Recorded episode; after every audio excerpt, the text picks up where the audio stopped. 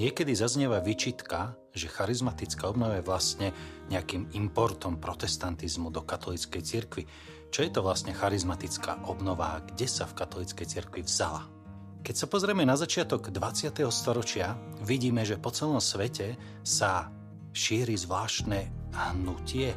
Dejú sa zvláštne udalosti, ktoré sa dejú po celom svete, nezávisle od seba. Nemá to zakladateľa, nemá to jedno miesto založenia, ale ľudia zažívajú obnovu v Bohu a zážitok prítomnosti Ducha Svetého na rôznych miestach. Vo Velse, v Írsku, v Kóreji, v Indii, v Čile. A najznámejšie asi prebudenie je v roku 1906 v Los Angeles na Azusa Street.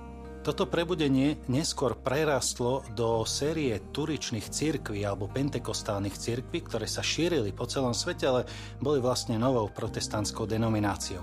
V 50. rokoch tento zážitok prítomnosti Ducha Svetého preniká do klasických protestantských cirkví, ale katolíckej cirkvi sa nejak zvlášť nedotýka. Až v roku 1967 skupinka vysokoškolákov na Deakin University v Pittsburghu ide na jednu víkendovku. Víkendovka, ktorá mala byť klasickou duchovnou obnovou. Ich profesori mali už kontakt s týmto pentekostálnym hnutím, ale študentom o tom nepovedali a študenti o tom nič nevedeli. A na tejto víkendovke po prednáške o Pani Márii, po modlitbe Veni Creator Spiritus, príduchu Svety, počas adorácie pred Najsvetejšou sviatosťou zrazu na študenti, nezávisle od seba v inom čase, zažívajú mocný zážitok Božej prítomnosti. Táto obnova znamená začiatok charizmatického hnutia v katolickej cirkvi. Rozšíri sa to veľmi rýchlo na rôzne iné univerzity v Amerike a veľmi rýchlo sa to rozšíri do celého katolického sveta a už začiatkom 70. rokov niekoľko 100 tisíc katolíkov zažíva prítomnosť Ducha Svetého v svojom živote a s bdelosťou alebo strážou nad týmto hnutím je poverený e, kardinál Suenens z Belgicka. Kardinál Suenens začiatkom 70. rokov zvoláva rôznych odborníkov a teológov a vypracovávajú dokumenty, tzv. malinské dokumenty, v ktorých sa zaoberá napríklad presne aj touto otázkou. Je katolická charizmatická obnova niečím, čo prichádzal z protestantského hnutia. A kardinál Suenes na to odpoveda takto.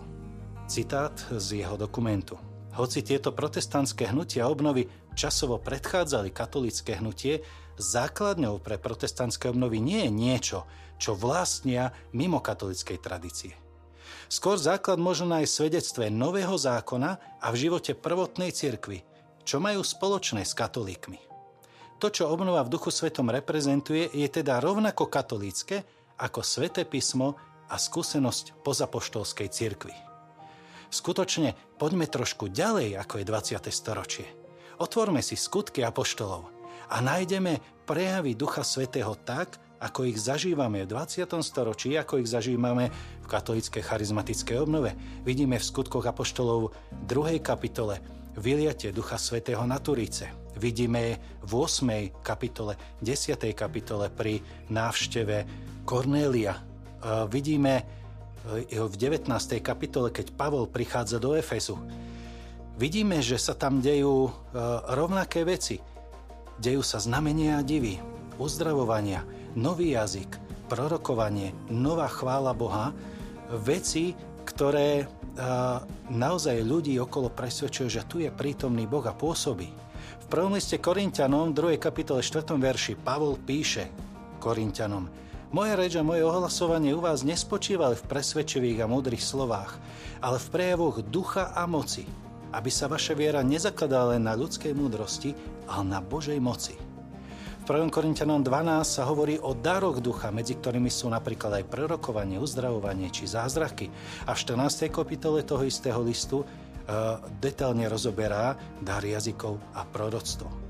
Tieto dary Ducha Svetého aj nadprirodzené dary a neobvyklé nevymiznú ešte v prvých storočiach cirkvi. V prvých štyroch storočiach máme veľa svedectiev od cirkevných otcov, napríklad Irenej Lionský, Cyril Jeruzalemský, svätý Augustín alebo svätý Jan Zlatoústy.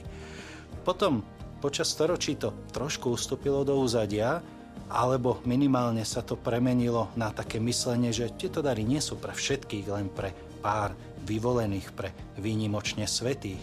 V 20. storočí teda akoby znovu objavujeme niečo, čo tu bolo v cirkvi odjak živa, už od prvého storočia a naozaj je len uh, akomsi dejným vývinom, že najprv sa to objavilo v nekatolických cirkvách, až neskôr v katolickej, ale ako hovorí kardinál Soenens, je to niečo, čo vychádza zo svätého písma a tradície prvej cirkvi.